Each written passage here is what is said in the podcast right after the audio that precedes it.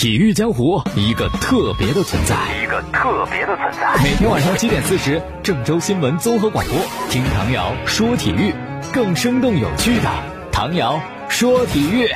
各位听众朋友，大家好；还有蜻蜓的网友朋友，大家好，欢迎收听唐瑶说体育。在十八号的晚上呢，有一场亚冠的比赛，其实都是亚冠的第二轮了，但因为我们疫情的关系嘛，所以说我们的亚冠第一轮就没有参加，然后第二轮也只是北京国安可以踢比赛，其他的比赛都应该到了四月份以后了啊。那这是中国足坛近期唯一的正式的俱乐部的比赛，我们就看着珍惜着吧。这个小组呢，首轮比赛。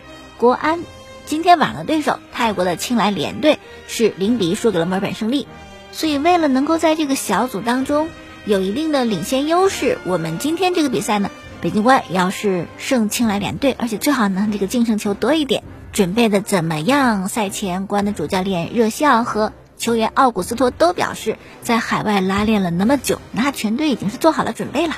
好，比赛是今天晚上的八点钟开始，我们为北京国安加个油吧。那根据预测呢，这场比赛国安的首发是守门员侯森，后卫杨帆、于洋、于大宝、李磊，前卫张稀哲、池中国、李可、比埃拉、奥古斯托，前锋是巴坎布。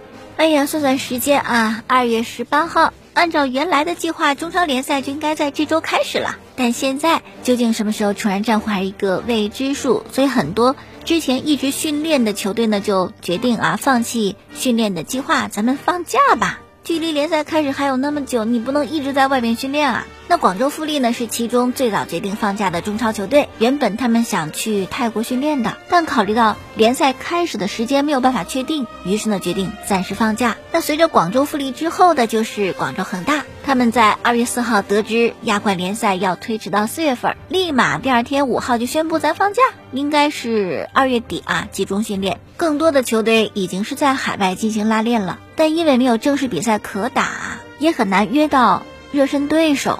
所以只好自个儿啊，互相着踢教学赛。你像在迪拜嘛，有六支中超球队，那就今天你和我，明天我和他，后天他和你，互相轮着踢呗。哎，其实啊，对于这些在海外拉练的球队，现在的处境非常的两难。一直练着，咱刚才也讲了，你练到三四月份，在海外花钱啊，住宿、饮食什么的。另外呢，如果你不在海外拉练，你回来，那就得放假。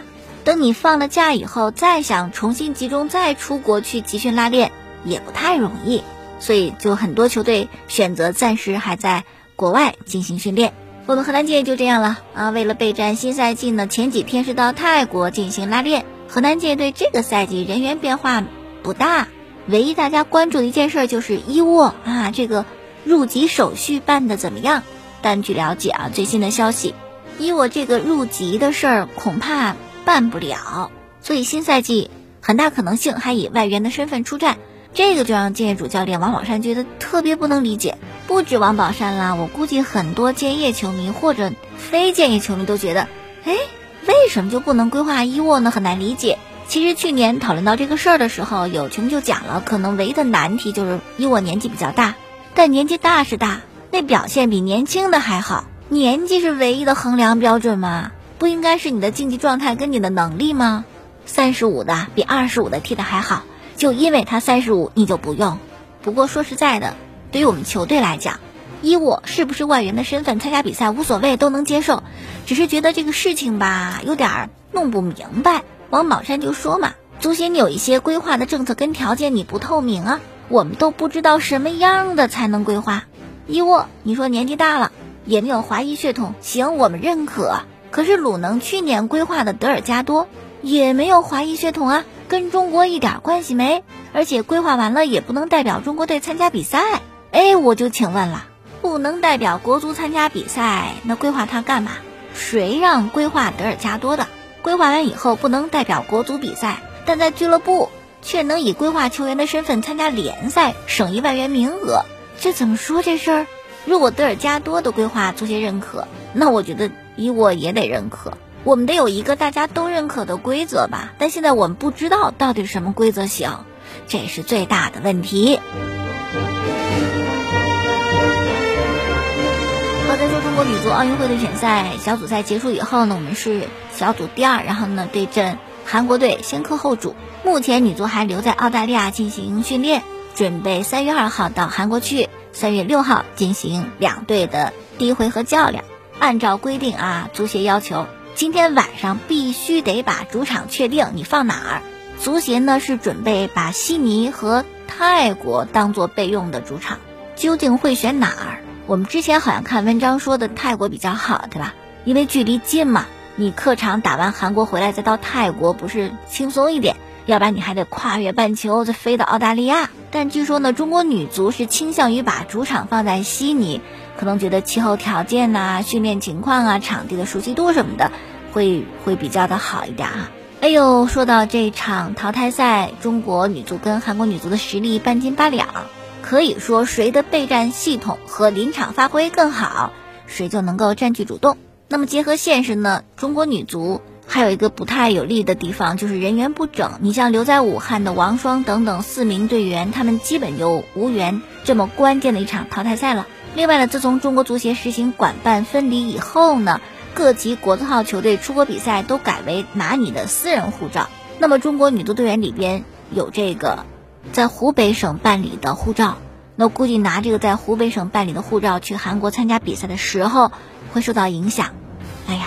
有点困难是吧？但是困难任何时候都会有，就看你如何来面对它，有没有战胜它的办法。好了，再说说亚冠，亚冠呢延期了。今天啊，这个新赛程调整完毕，也出炉了。根据这个最新鲜出炉的亚冠赛程，恒大国安不错，申花醉魔鬼上港死磕。先说恒大啊，如果跟这个神户胜利船的比赛能够客场保持不败，主场对水原三星再拿三分儿。背靠背打马来西亚柔佛的时候呢，双杀对手，估计小组出线没问题啊。国安呢，二月十八号先对阵泰国的青莱联队，那得争取拿三分啊。客场呢对墨尔本胜利，如果还能拿到积分就很乐观了。随后国安对阵的是首尔 FC，背靠背打完以后，连续两个主场，整个赛程来看呢，国安的出线形势是比较利好的。那说到申花，哎呀，申花主教练崔康熙。看完赛程恐怕就得哭，太难了。从四月二十二号到五月六号，半个多月的时间，连续三场在上海跟澳洲之间飞来飞去，期间还得打中超联赛，那简直全队会非常的疲劳。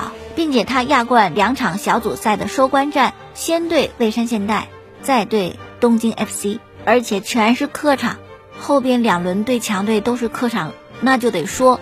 你前边得打得好，前边赶紧抢分拿到理想的分数。万一拿不到，那剩下的两轮比赛就是生死战。通常来讲，谁会敢把宝压在最后两个客场？我前面主场不行，我就两个客场我努把力，要努力早点努力哈。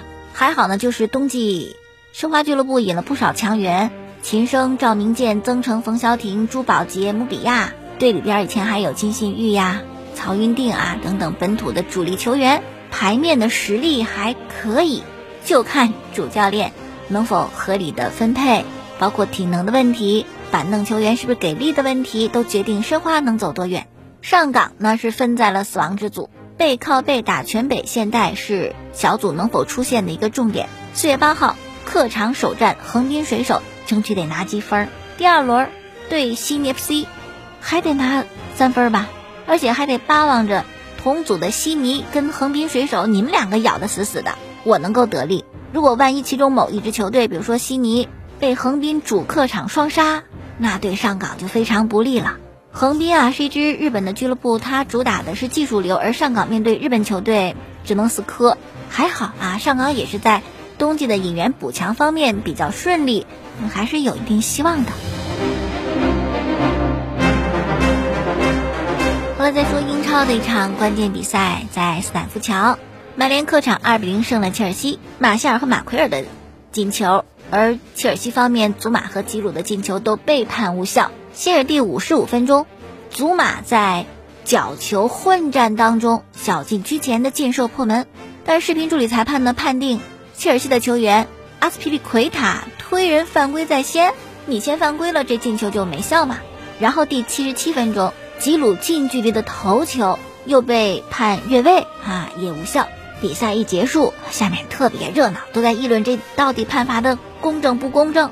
那么曼联的主教练索尔斯克亚怎么说呢？他首先说这场胜利太重要了，赢了以后我们距离排第四的切尔西只有三分的差距，如果输的话就变九分，九分就很难追了。这三分我们有可能追得上，追得上排名前四就可以踢欧冠。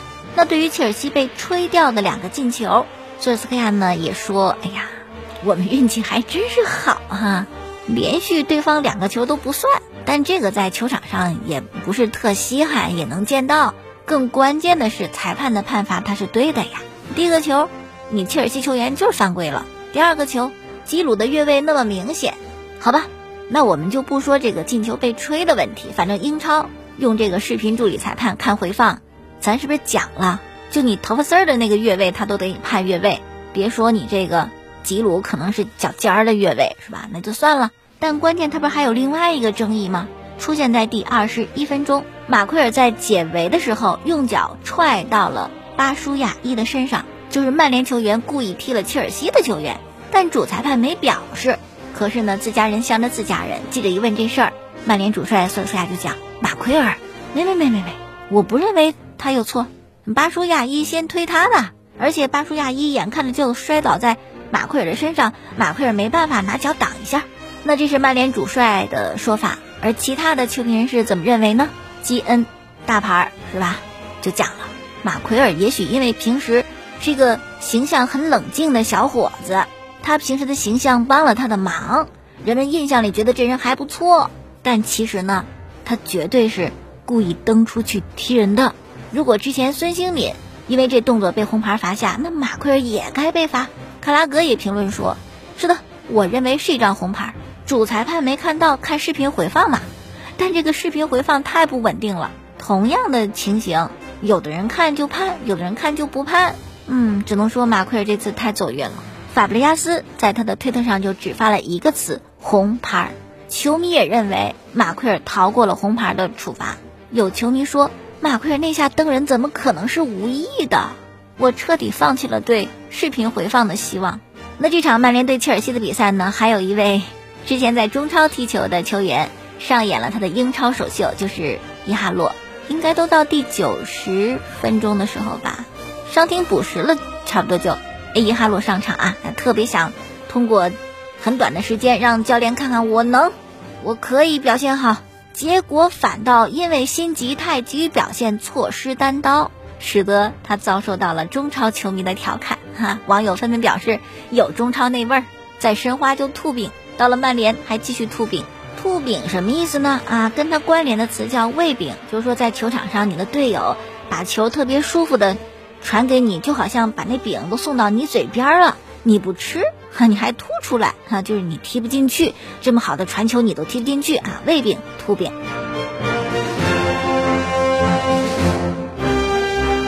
再说一事，就是十八号的凌晨，二零二零年劳伦斯世界体育奖二十周年的颁奖典礼在柏林落幕，十一项大奖各有归属，最受关注的就是年度最佳男运动员奖。哎呦，这个奖开创先河，第一，头一回两位运动员并列；第二。头一回有足球明星入选，我们之前讲过，我们好多朋友喜欢看运动比赛什么的，就对很多的足球明星特别熟悉。但是劳伦斯这个奖项对足球运动员一点都不青睐，历史上没有任何一位足球明星获得过这个奖，提名有啊，获奖的没有。那这次呢，终于是开了先河，是谁呢？